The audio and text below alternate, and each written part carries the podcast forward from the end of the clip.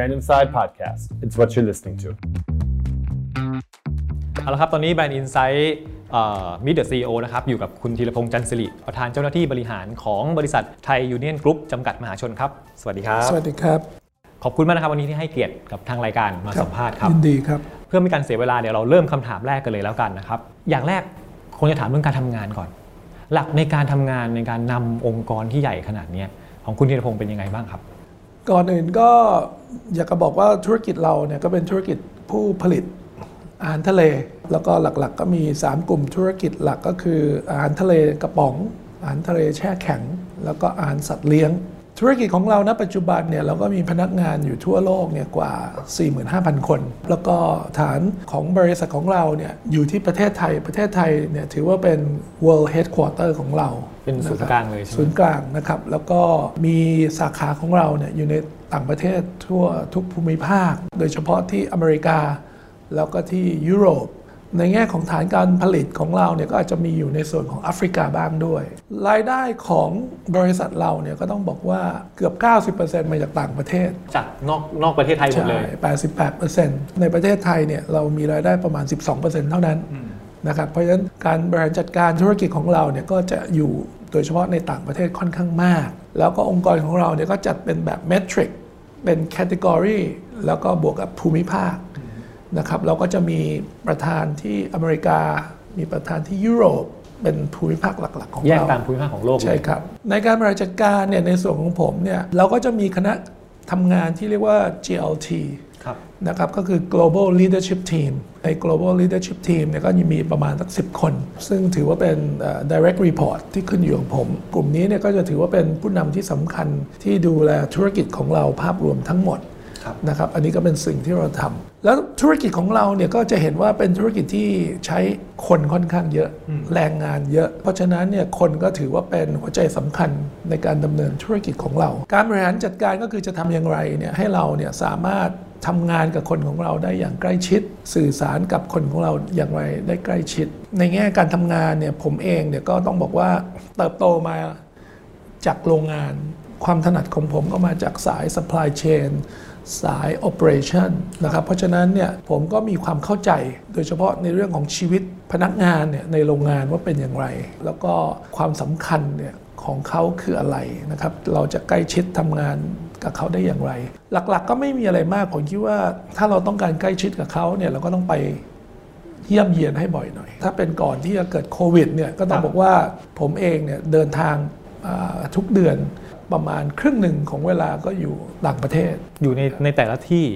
ที่มีก็ไปบริษัททุกที่ที่เรามีธุรกิจเนี่ยนะครับ เป็นวิธีหนึ่งที่ทำให้เราเนี่ยได้ใกล้ชิดและทุกๆทที่ที่ผมไปไม่ว่าจะไปประชุมอะไรก็แล้วแต่เนี่ยก็จะต้องมีเวลาที่จะจัดไว้เพื่อให้พบปะกับพนักงานของเรา โดยเฉพาะพนักงานที่ไม่ใช่ผู้บริหาร เราอยากจะได้พนักยิงานนที่นี่ระดับระดับระดับกลางกลางล่างระดับล่างใช่ครับ ถ้าเป็นโรงงานก็อาจจะมีกลุ่ม อ่าแรงงานเข้ามาเจอกันบ้างอะไรเนี่ยนะครับ เพราะว่าเราให้ความสำคัญแล้วเราก็อยากจะได้ยินว่าความเป็นอยู่เป็นยังไง นอกจากเรื่องงานแล้วนะครับเรื่องการทำงานแล้วก็เรื่องอื่นๆเนี่ยว่ามีอะไรที่เป็นอุปสรรค มีอะไรที่เป็นปัญหา มีอะไรที่เราจะช่วยเขาให้ทำงานได้ดีมากขึ้นได้ แล้วก็ช่วงก่อนหน้านี้เนี่ยอันนี้ก็เป็นถือว่าเป็นความโชคดีก่อนที่จะเกิดโควิดเนี่ย เราก็ได้มีการเอาเทคโนโลยีเนี่ยเข้ามาช่วย เพื่อจะให้การสื่อสารเรากับพนักงานของเราเนี่ยได้ยิ่งใกล้ชิดและรวดเร็วมากยิ่งขึ้น เนื่องจากว่าเราเห็นว่าคนส่วนใหญ่ของโลกเนี่ยมีความคุ้นเคยของการใช้ Facebook ครับนะครับเราก็เลยตัดสินใจเลือกแพลตฟอร์มที่เขาเรียกว่า workplace work chat สำหรับ corporate ซึ่งวิธีการใช้ฟังก์ชันต่างๆเนี่ยเหมือนกับการใช้ Facebook เลย แต่เป็นการใช้เฉพาะ เจาะจงสำหรับบริษัทของเรา แล้วก็มีในเรื่องของ security นะครับเรื่องของความเป็นส่วนตัวเฉพาะของเราก็จะเป็นเรื่องของภายของในเราเองใช่ครับ ซึ่งในแพลตฟอร์มอันนี้เนี่ยก็ทำให้เราเนี่ยอย่างน้อยเนี่ยพนักงานของเราทั้งโลกเนี่ยอ่าโดยเฉพาะคนที่มี email address สามารถเข้ามาอยู่ในระบบนี้ได้นะครับ ซึ่งวันนี้เนี่ยผมคิดว่าก็น่าจะมีสักหมื่นคนที่อยู่ในแพลตฟอร์มนี้ ก็ทำให้เราสามารถแชทกันได้ นะครับเห็นหน้ากันได้วิดีโอคอลกันได้ทุกอย่าง แล้วก็สามารถโพสต์ activity อะไรต่างๆ ได้ ก็ทำให้พนักงานของเราทั้งโลกเนี่ยรู้สึกมีความใกล้ชิดมากยิ่งขึ้น อันนี้ก็เป็นส่วนหนึ่งที่ทำให้เกิดความใกล้ชิดกันมากขึ้นนะครับ แล้วก็ทำให้การสื่อสารภายในของเราเนี่ยมีความคล่องแคล่วแล้วก็รวดเร็วครับ ฟังดูแล้วมีเอ่อบริษัทอยู่ทั่วโลกเลย ครับ 40,000 เมื่อกี้ 45,000 คนครัที่บเป็นทั้งแรงงานทั้งพนักงานครับอะไรอย่างเงี้ย มันมีความแตกต่างทางวัฒนธรรมยังไงไหมแล้วเราสามารถไปเขาเรียกว่าไปจัดการไปบริหารไปทำอะไรยังไงได้บ้างครับ จริง ๆ วันนี้เนี่ยเราต้องบอกว่าเราสร้างวัฒนธรรมไทยยูเนียนนะครับโดยไม่ได้คิดว่าจะมีความแตกต่างกันในเรื่องของเชื้อชาติหรืออะไรนะครับ ก็จะเห็นว่าเราเนี่ยได้มีการทำโครงการวันไทยยูเนียนตั้งแต่ปี 2015 มาแล้ว โครงการนี้เนี่ยเราก็ได้มีการคิดในเรื่องของ core value ของบริษัท อะไรคือคุณค่าของความเป็นไทยยูเนียนซึ่งเรามีอยู่ 6 ตัวที่เป็น 6 core value นะครับ ก็มีไม่ว่าจะเป็น passion humble responsible respectful innovative แล้วก็ collaborative จะเห็นเลยว่าเราเน้นในเรื่องของการร่วมมือกัน เน้นในเรื่องของการคิดสร้างสรรค์ เน้นในเรื่องของการเคารพซึ่งกันและกัน ก็อันนี้เป็นสิ่งที่มีความจำเป็น แล้วก็เป็นตัวกรอบที่ยึดให้คนของเราทั้งหมดเนี่ยมีพฤติกรรมนะครับมีวิธีคิดต่างๆ ที่มีเหมือนแนวเหมือทางนกันเดียวกันใช่ใช่ครับ พอพูดถึงในนะของความ CEO เนี่ยครับมีความผิดพลาดอะไรเกิดขึ้นบ้างไหมนี่อยากอยากจะให้แชร์เพราะว่าบางทีแล้ว ฟังว่าเป็น CEO ที่เป็นเบอร์หนึ่งของบริษัทเนี่ยและใหญ่อย่างเนี้ยเราเคยทำอะไรผิดพลาดบ้างไหมทำแล้วเกิดอะไรขึ้นแล้วจัดการยังไง ผมคิดว่าผิดพลาดเนี่ยนะครับทุกคนก็ต้องทำผิดอยู่แล้วนะครับ แต่สำคัญเนี่ยก็คือเออในทุกความผิดพลาดเนี่ยเราเรียนรู้อะไรจากมันนะครับ แล้วเราได้นำไปพัฒนาปรับปรุงขึ้นอย่างไรครับผมคิดว่าอันนี้ก็เป็นเรื่องของประสบการณ์ การที่บอกว่าคนเรามีประสบการณ์เนี่ยผมคิดว่าหลักๆ ก็คือเรามีประสบการณ์ทั้งที่สำเร็จแล้วก็ล้มเหลว ซึ่งสิ่งเหล่านี้เนี่ยก็จะเป็นส่วนสำคัญที่มาหล่อหลอมวิธีคิดของเราในการทำงานต่อไปเรื่อยๆ ได้นะครับ ซึ่งในฐานะ CEO ก็ต้องบอกว่าเราก็ทำผิดมาเยอะแยะนะครับสำคัญคืออย่าผิดใหญ่เกินไปนะครับ แล้วก็อย่าผิดบ่อยเกินไปนะครับและด้วยสิ่งที่ผิดพลาดเนี่ยมันก็จะช่วยให้เราเก่งขึ้นนะครับ อันนี้ก็เป็นสิ่งที่ที่ที่ผมได้เรียนรู้ด้วยเหมือนกัน ช่วงโควิดที่ผ่านมาเนี่ยมีผลกระทบยังไงบ้าง แล้วเรามีการปรับตัวยังไง เพื่อรับกับช่วงที่จะบอกว่าคงไม่ใช่ after โควิดหรอก แต่ว่ามันก็ต้องผ่อนคลายลงไปบ้างเนี่ยครับก็ต้องบอกว่าช่วงโควิดเนี่ยนะครับเราเนี่ยถือว่าเป็นธุรกิจที่ค่อนข้างโชคดี เมื่อเทียบกับหลาย ๆ ธุรกิจในส่วนต่างๆ ทั่วโลก เราทำธุรกิจอาหารนะครับซึ่งมีราคาไม่แพง เพราะฉะนั้นเนี่ยทุกครั้งเนี่ยจริง ๆ ไม่ใช่เฉพาะโควิด ทุกครั้งที่เกิดวิกฤต ไม่ว่าจะเป็นการลบกันน้ำท่วมไฟไหม้อะไรทั้งหลายเนี่ยภัยธรรมชาติหรือว่าภัยธรรมชาติทุกเศรษฐกิจอย่างไม่ดีอะไรก็แล้วแต่ครับทุกคนก็จะกลับมาเบสิกหมด back to basic สินค้าของเราก็จะเป็นสินค้าที่ได้รับความนิยมมาก ๆ โดยเฉพาะในช่วงลำบากแบบนี้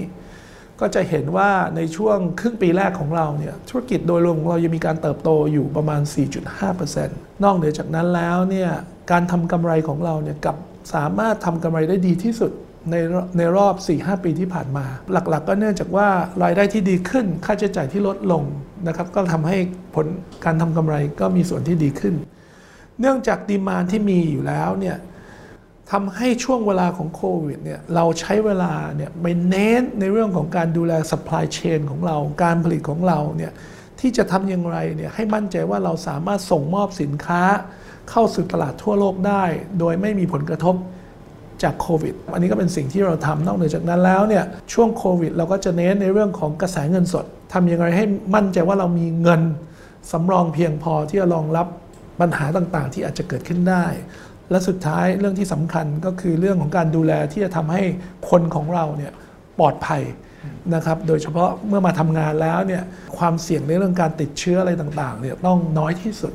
นะครับอยากถามไปถึงเรื่องของการลงทุนนิดนึงก่อนหน้าที่เราจะมาสัมภาษณ์นี้สักพักหนึ่งเนี่ยมีข่าวเกี่ยวกับการลงทุนในสตาร์ทอัพเรื่องของผมผมเข้าใจว่าใน food industry เนี่ยความดีของความมันรู้สึกว่าเหมือนกับเป็นอุตสาหกรรมแบบดั้งเดิมเลยอะครับแต่กับสตาร์ทอัพ มันเป็นเรื่องของใหม่ๆ เรื่องของ innovation อะไรเงี้ยครับตรงนี้มันมีมาเจอกันได้ยังไง แล้วมีแนวคิดเรื่องนี้ยังไงครับก็ต้องบอกว่าจริงๆเนี่ยบริษัทเนี่ยก็ได้เน้นการลงทุนในเรื่องของ innovation มาตลอดในช่วง โดยเฉพาะในช่วง 5 ปีที่ผ่านมา แล้วก็ในเรื่องของ innovation เนี่ยเราก็จะเน้นในเรื่องของ science and technology นะครับว่าจะสามารถนำมาใช้ในการพัฒนาผลิตภัณฑ์ หรือขบวนการผลิตต่างๆ ได้อย่างไร ให้สอดคล้องกับความต้องการของผู้บริโภคใหม่ เนื่องจากการลงทุนในเรื่อง innovation เราได้มีการศึกษามากขึ้นเนี่ยเราก็พบว่า innovation ภายในยังไม่เพียงพอภายในะครับของภายในองค์กรไทยไทยยูเนียนเองใช่ครับ เราจำเป็นที่จะต้องเปิดรับ innovation จากภายนอกให้มากยิ่งขึ้น เพราะฉะนั้นจึงเป็นที่มาของอาคำว่า open innovation นะครับคือการที่จะลิงก์กับสถาบันการศึกษาต่างๆ หรือศูนย์วิจัยต่างๆ ทั่วโลก โดยนำเอาจุดแข็ง จุดดีของแต่ละที่เนี่ยเพื่อมาเรียนรู้แล้วมาต่อยอดในการทำธุรกิจให้มากยิ่งขึ้นได้อย่างไร นอกเหนือจากนั้นแล้วเนี่ยการลงทุนในเรื่องของสตาร์ทอัพก็เป็นอีกแนวทางหนึ่งนะครับ เนื่องจากสตาร์ทอัพเนี่ยก็จะเป็นกลุ่มคนรุ่นใหม่ ๆ ที่มีความรู้มีความสามารถต่างๆ เหล่านี้เนี่ยซึ่งมีไอเดียอะไรต่างๆ ที่เราก็สามารถเรียนรู้ได้เช่นเดียวกัน เพราะฉะนั้นเราจึงต้องการที่จะส่งเสริมสนับสนุนสตาร์ทอัพเหล่านี้ที่มีแนวคิดดีๆ เพื่อที่จะให้เกิด ความร่วมมือกันกับบริษัทก็ดี แล้วก็สามารถนำเอาแนวความคิดเทคโนโลยีต่างๆ สามารถนำมาใช้ในบริษัทเราได้ด้วยเช่นเดียวกัน เรายังเป็นผู้ก่อตั้งร่วมกับทางสำนักงานนวัตกรรมแห่งชาติ แล้วก็มหาวิทยาลัยมหิดล ในการจัดตั้งเขาเรียก Incubator and Accelerator ที่ชื่อว่า Space F ซึ่งถือว่าเป็น Ecosystem ของสตาร์ทอัพในส่วนของ Food Tech แห่งแรกในประเทศไทย ณ วันนี้เนี่ยเราก็ทำมากว่า 2 ปีแล้ว ก็เป็นการเข้าสู่ batch 2ก็คือการค้นหาสตาร์ทอัพเข้ามาในโครงการนี้นะครับในรุ่นที่ 2 แล้ว ซึ่งก็ถือว่าประสบความสำเร็จมากพอสมควร จากช่วงแรกที่ผมคิดว่าจะมีบริษัทที่เป็น Deep Food Tech ในประเทศไทยหรือ แต่จากการที่เราทำเนี่ยเราไม่ได้เพียงแค่ค้นหา Food Tech ในประเทศไทย แต่เรายังสามารถดึงดูด สตาร์ทอัพจากทั่วโลกเนี่ยมาที่ประเทศไทยได้ด้วยนะครับ อันนี้ก็เป็นสิ่งที่น่าสนใจ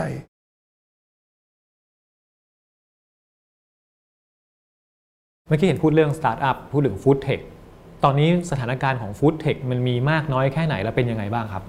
ผมคิดว่าในในส่วนนี้เนี่ยยังมีบริษัทสตาร์ทอัพดีๆ อีกมากมายทีเดียวนะครับแล้วก็สิ่งที่ทำให้เขาสนใจและอยากจะมาที่ประเทศไทยเนี่ยก็เนื่องจากว่าประเทศไทยเราถือว่าเป็นฐานการผลิตอาหารที่ใหญ่ที่สุดที่หนึ่งของโลกทำให้เขาเนี่ยอยากจะมาร่วมมือกับ ผู้นำในอุตสาหกรรมอาหารของเราเนี่ยเพื่อจะช่วยเขาเนี่ยสามารถ scale up ในไอเดียต่างๆ หรือเทคโนโลยีต่างๆ ที่เขามีได้นะครับอันนี้ก็เป็นสิ่งที่ผมคิดว่าเป็นตัวที่ดึงดูดสตาร์ทอัพเหล่านี้โดยเฉพาะจากต่างประเทศมาที่ประเทศไทยครับพอพูดอย่างนี้แล้วตอนนี้อุตสาหกรรมอาหารในบ้านเรา ตอนนี้เป็นยังไงครับ ถ้าเป็นอุตสาหกรรมอาหารแบบดั้งเดิมเนี่ยผมคิดว่าโอกาสในการเติบโตเนี่ยค่อนข้างที่จะน้อยครับนะครับแล้วก็การ สร้างแรงงานเนี่ยน่าจะลดลงเรื่อยๆ เนื่องจากว่าอุตสาหกรรมอาหารในดั้งเดิมเนี่ยพยายามที่จะเน้นในเรื่องของการลดต้นทุน เพิ่มประสิทธิภาพ โดยการนำเอาเทคโนโลยี โดยเฉพาะเรื่องของ automation robotic อะไรต่างๆ เข้ามาช่วย เพราะฉะนั้นเทรนด์ที่ชัดเจนก็คือคนจะลดลง ส่วนในอุตสาหกรรมอาหารแบบใหม่เนี่ยที่ผมมองเห็นอยู่ณวันนี้เนี่ยความสนใจของบริษัทส่วนใหญ่ก็จะเน้นในเรื่องของอาหารเฉพาะด้านมากขึ้น เช่น functional food ครับ functional ingredient หรือ medical food ทานเพื่ออะไร ทานเพื่อให้สุขภาพดี ทานเพื่อให้แข็งแรง ทานเพื่อให้สวยงาม ทานอาหารสำหรับคนสูงอายุดูอาหารดูสำหมีรับเด็กดูมีวัตถุประสงค์ใช่เฉพาะเฉเจาะจงพาะเจาะจงมากขึ้นนะครับ อันนี้ก็จะเป็นแนวโน้มของอุตสาหกรรมที่จะมีการพัฒนามากขึ้น แต่ส่วนนี้เนี่ยยังมีปริมาณและมูลค่าที่ยังไม่เยอะครับ แต่มีโอกาสที่จะเติบโตค่อนข้างมาก จึงจำเป็นที่จะต้องได้รับการสนับสนุน โดยเฉพาะทั้งภาครัฐและเอกชนเนี่ยต้องมาผลักดันในส่วนนี้ให้เติบโตมากขึ้นทำเรื่องของเอออาหารทะเล อาหารแช่แข็งเอ่ออาหารสัตว์ใช่ไหมครับมีอะไรที่ไทยยูเนียนอยากจะทำอีกแล้วยังไม่ได้ทำมีไหมครับ จริงๆเอ่อวันนี้เนี่ยต้องบอกว่าธุรกิจดั้งเดิมของเราเนี่ยเราคงไม่คิดที่จะเติบโตอะไรมากอีกแล้วรักษาไว้รักษาไว้นะครับ แล้วก็พยายามทำให้เข้มแข็ง ในเรื่องของต้นทุนนะครับเรื่องของเทคโนโลยีที่จะมาใช้ให้ดีมากขึ้น area ที่เราให้ความสำคัญและสนใจวันนี้เนี่ยก็เช่น เรื่องของ ingredient โดยการเอาพวกสินค้าที่เรียกว่า co-product ของอาหารทะเลเนี่ยมาสร้างคุณค่าโดยการใช้เทคโนโลยีให้มากขึ้น เช่น tuna oil ซึ่งมี DHA ค่อนข้างสูง วันนี้เนี่ยเราผลิตไปเป็นส่วนประกอบ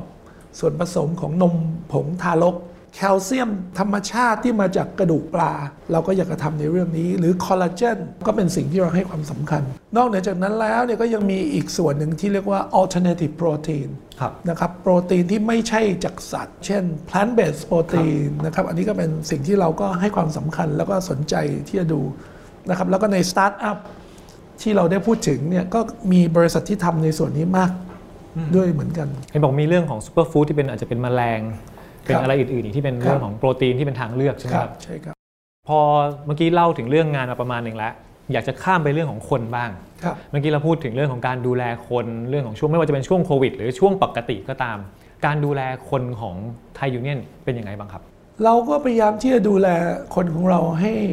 ดีที่สุดเนี่ยนะครับ โดยอันที่หนึ่งเนี่ยก็คือเราต้องเน้นเรื่องความปลอดภัยในการทำงานของคนของเราครับ เราต้องเน้นที่จะให้โอกาสคนของเรามีรายได้ที่ดี มีการเติบโตที่ดี ไม่ว่าจะเป็นในเรื่องของการให้ความรู้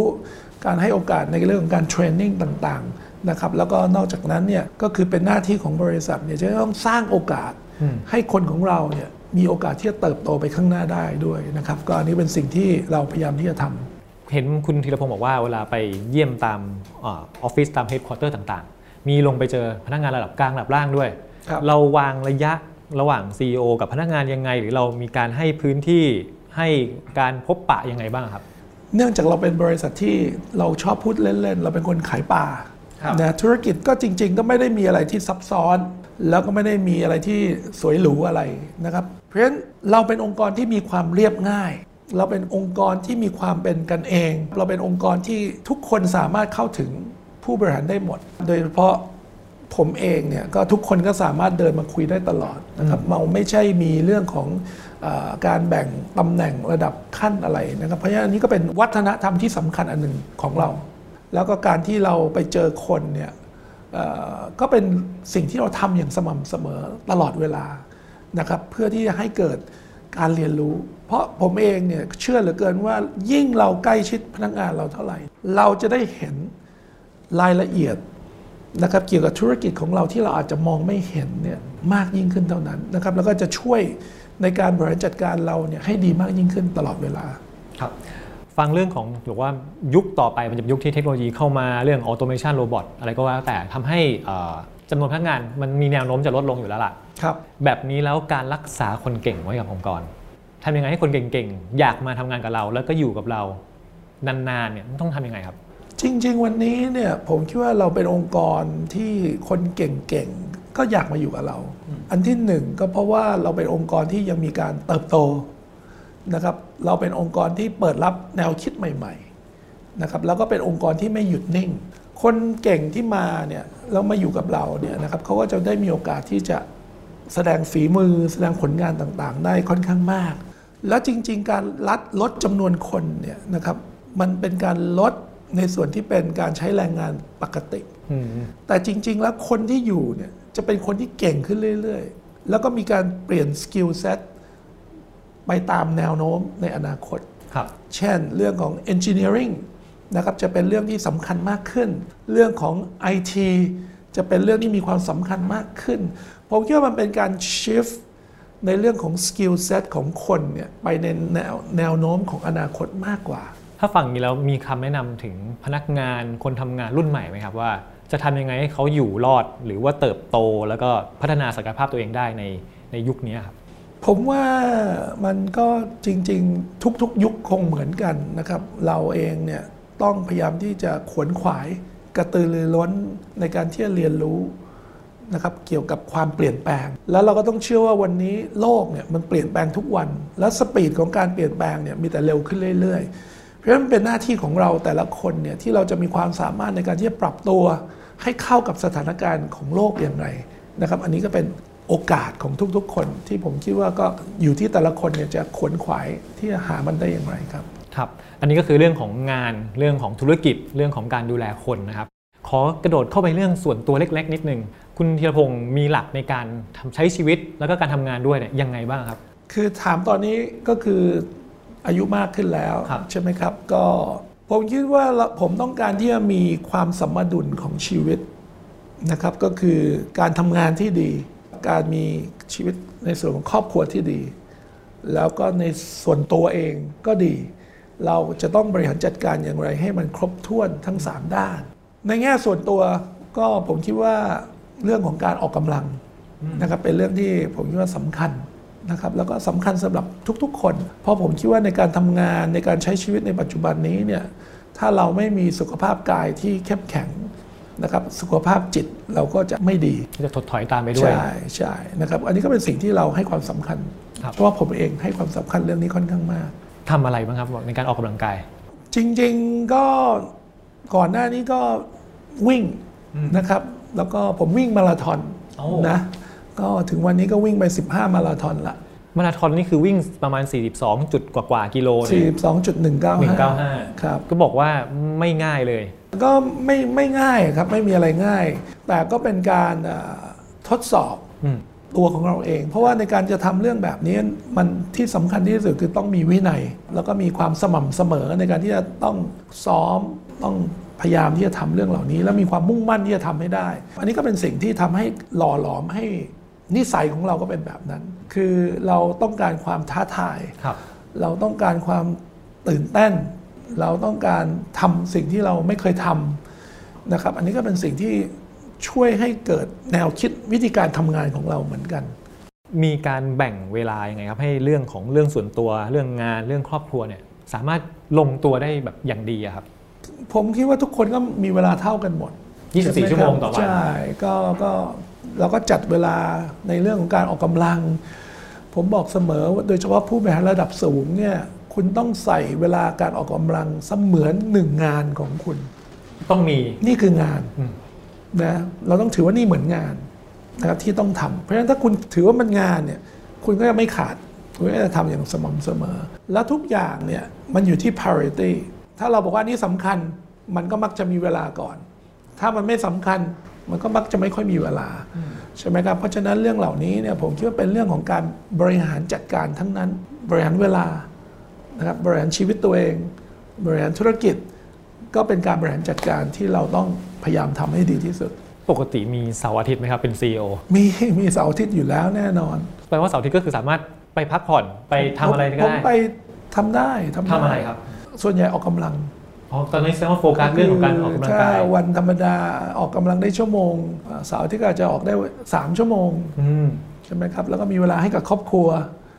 นะครับมีเวลาได้ทำในสิ่งที่เราอยากจะทำอ่านหนังสือหรืออะไร ก็เป็นความรู้เป็นการหาความรู้อะไรได้ด้วยเช่นเดียวกัน นอกจากวิ่งแล้วเห็นมีเรื่องของการล่าสุดที่มีเรื่องของดำน้ำเรื่องอะไรด้วย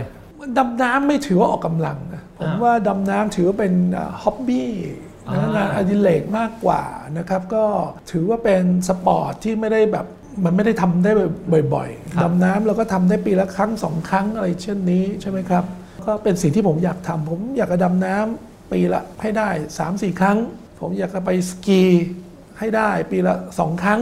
ตาม season ใช่ไหมครับ ใช่ใช่เห็นบอกว่าเรื่องของการดำน้ำเนี่ยมีการผนวกเข้ามากับไทยยูเนียนด้วย ครับ คือล่าสุดเห็นทราบมาว่าทางไทยยูเนียนเนี่ยไป ไปดำถ้าเอาง่ายคือไปดำเพื่อเก็บขยะ ใช่ครับ มันเป็นยังไงอะครับ มันมีวันที่เขาเรียกว่า Ocean Day ครับ วันสำหรับมหาสมุทรของโลก และเราเองเนี่ยได้มีความร่วมมือกับองค์กรที่ชื่อว่า Ghost Gear Initiative ซึ่งเป็นองค์กรระดับโลก ที่เน้นในเรื่องของการกำจัดโดยเฉพาะขยะในท้องมหาสมุทรทั้งหลายนะครับ เราเองก็เลยถือโอกาสวัน Ocean Day นี้เนี่ยระดมนักดำน้ำอาสาสมัคร 40 คน แล้วก็ไปดำเก็บขยะ ที่เกาะล้านพัทยาด้วยกัน ซึ่งผมก็ไปร่วมกับเขาซึ่งจริงๆก็ถือว่าไทยยูเนียนเนี่ยมีความเกี่ยวข้องกับทะเลมหาสมุทรกับโอเชียนอยู่แล้วครับด้วย เพราะว่าเขาเรียกว่าจะเป็นแหล่งครับการทำธุรกิจของเราด้วยครับ ก็เป็นนิสัยของเราอยู่แล้วนะครับว่าเราไม่ได้อยากแค่จะทำบุญจ่ายเงินอย่างเดียวนะครับ อะไรที่เราทำได้เราก็อยากจะทำเพราะเราอยากจะทำเช่น แม้กระทั่งคุณตูนไปวิ่งอ่า ครั้งที่แล้วผมเองแล้วก็บริษัทโดยส่วนตัวก็อยากจะไปร่วมบริจาค แล้วก็รวมถึงให้กำลังใจเขานะครับ ต้องถือว่าสิ่งที่เขาทำเนี่ยเป็นเรื่องที่มหัศจรรย์วิ่งจากเหนือวิ่งจากใต้สุดใต้สุดขึ้นไปเหนือใช่ไหมครับผมก็ไปร่วมวิ่งกับเขา 2 วันนะครับสองวัน ผมเองก็วิ่งไป 106 กิโลช่วงไหนครับ ช่วงอ่าบางบัวทองกับสุพรรณบุรี 2 วัน นะครับก็เป็นสิ่งที่เราอยากทำอะครับนะคนอื่นอาจจะบริจาคแต่เราอยากจะทำมากกว่าบริจาคไปร่วมด้วย ใช่นะอย่างคุณโตโน่ไปไหว้ล่าสุด แล้วก็ไปช่วยร่วมสนับสนุนเขาครับจริง ๆ ถ้าไม่ติดโควิดจะไปไหว้กับเขาด้วย อืมอะไรอย่างเงี้ย นี่ครับก็เป็นนิสัยของเราครับ ก็เมื่อกี้นั่งคุยกันมาสักพักแล้ว เปลี่ยนบรรยากาศมั่งครับขอมายืนคุยนิดนึงครับ นี่คือออฟฟิศของไทยูเนียนใช่ครับ ดูแล้ว ธรรมดามากเลย เขาเรียกว่ามีแนวคิดยังไงไหมครับ มันถึงดูออกมาเป็นอย่างนี้ ผมคิดว่าทุกอย่างเนี่ยนะครับมันก็สะท้อนถึงบุคลิกภาพของบริษัท แนวคิดของบริษัทครับนะครับเราเป็นธุรกิจเอ่อผู้ประกอบการอุตสาหกรรม อุตสาหกรรมส่วนใหญ่ก็จะเน้นเรื่องของต้นทุนค่าใช้จ่ายครับนะครับแล้วก็หลักการในการทำงานของเราก็เน้นเรื่องของการประหยัด อันนี้ก็จึงเป็นตัวที่บ่งชี้ ไม่ว่าจะเป็นรสนิยมของการตกแต่ง ออฟฟิศของเราอะไรก็แล้ว แต่ก็จะเห็นเลยว่ามันเรียบง่ายนะครับสำคัญก็คือสะอาดครับไม่ฟุ่มเฟือยนะครับทำงานได้สะดวก เน้นประสิทธิภาพ จะรู้สึกได้เลยว่ามีความเป็นกันเองครับใช่ไหมครับไม่มีเอ่อไม่มีเรื่องเยอะอืมนะครับสำหรับองค์กรของเรา เมื่อกี้ตอนที่คุณธีรพงศ์บอกว่ามันอนาคตของฟู้ดมันมีเรื่องของฟังชั่น a l ฟู้ดด้วย ครับ อันนี้ก็คือเป็นสิ่งที่อันนี้ไทยยูเนียนเป็นทำสิ่งที่เราก็พัฒนาต่อเนื่องนะครับ เช่น tuna oil เนี่ยครับนอกเหนือจากการที่เราขายไปเป็นส่วนผสมของนมผงทารกแล้ว เราก็ทำเป็น supplementให้กับผู้บริโภคครับบริโภคได้ ซึ่ง DHA เนี่ยคุณสมบัติสำคัญหลัก ๆ ของมันก็คือการพัฒนาเรื่องของสมอง ในเรื่องของการลดคอเลสเตอรอลหัวใจ นะครับอันนี้ก็เป็นส่วนหนึ่ง ส่วนของแคลเซียมนะครับก็เป็นการช่วยในเรื่องการเสริมสร้างกระดูกครับซึ่งสามารถช่วยทั้งคนที่สูงอายุ และรวมถึงเด็กที่กำลังโตด้วยเช่นเดียวกันเสริมสร้างกระดูกด้วย แล้วแคลเซียมอันนี้เนี่ยถือว่าเป็นแคลเซียมที่มาจากธรรมชาติ ในขณะที่แคลเซียมที่เราเห็นอยู่ตามท้องตลาดเนี่ยจะเป็นแคลเซียมที่มาจากพวก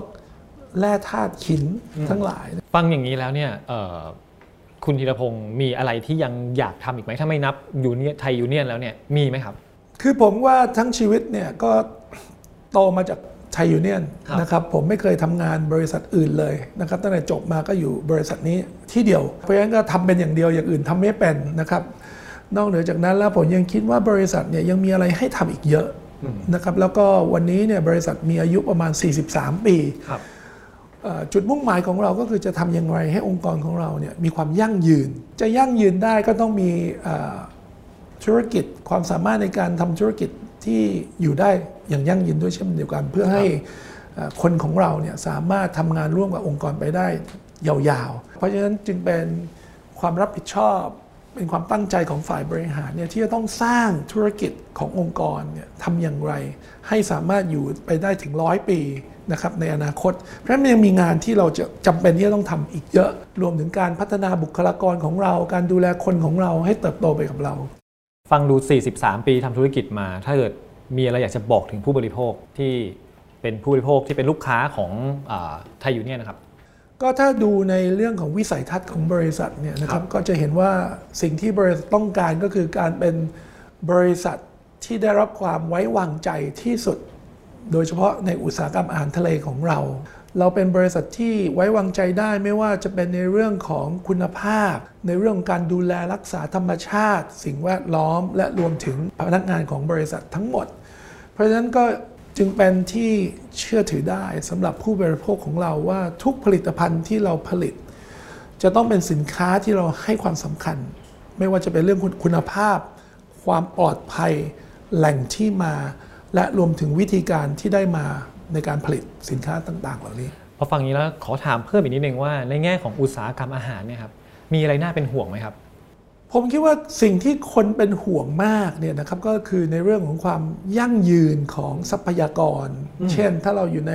อุตสาหกรรมอาหารทะเล คนก็อาจจะเอ่อสงสัยและกังวลว่าปลาจะหมดไปจากโลกนี้ไหมครับใช่ไหมครับ เรื่องของสิ่งแวดล้อม ผู้ประกอบการได้มีการทำลายสิ่งแวดล้อมอะไรบ้าง อันนี้คือสิ่งที่ ทุกๆ คนคงจะมีคำถามครับแต่ผมอยากจะเรียนว่าเนื่องจากอุตสาหกรรมเนี่ยชีวิตเขาพึ่งอยู่กับมหาสมุทรท้องทะเลเนี่ยเพราะฉะนั้นเขามีความเข้าใจและมีความเป็นห่วงใยในเรื่องของทะเลในเรื่องของทรัพยากรมากไม่น้อยกว่าผู้บริโภค เพราะถ้าไม่มีปลา เขาไม่มีงาน ผมจึงอยากให้มั่นใจได้ว่าด้วยความตระหนักแล้วก็ความรับผิดชอบของอุตสาหกรรมที่มีเนี่ยวันนี้เนี่ยเราได้มีการทำงานอย่างใกล้ชิด โดยเฉพาะกับนักวิทยาศาสตร์ต่างๆนะครับมีการดูแลสต็อกของทรัพยากรในทุกมหาสมุทร การใช้วิธีการจับที่ถูกต้องนะครับ การใช้อุปกรณ์ต่างๆ ที่ไม่ผิดกฎหมายอะไรทั้งหลายเหล่านี้เนี่ย เพื่อให้เรามั่นใจนะครับว่าทรัพยากรเนี่ยจะอยู่ ต่อเนื่องไปในอนาคตให้ลูกหลานเรานะครับ อันนี้ก็ไม่น่าจะห่วงอะไร ผมไม่ค่อยห่วงเรื่องแบบนี้ครับ ครับผม และนี่ก็คือไทยยูเนียนกรุ๊ปนะครับวันนี้ต้องขอบคุณคุณธีรพงศ์มากครับครับขอบคุณสวัสคดีรับ ขอบคุณครับ Random Side Podcast. It's what you're listening to.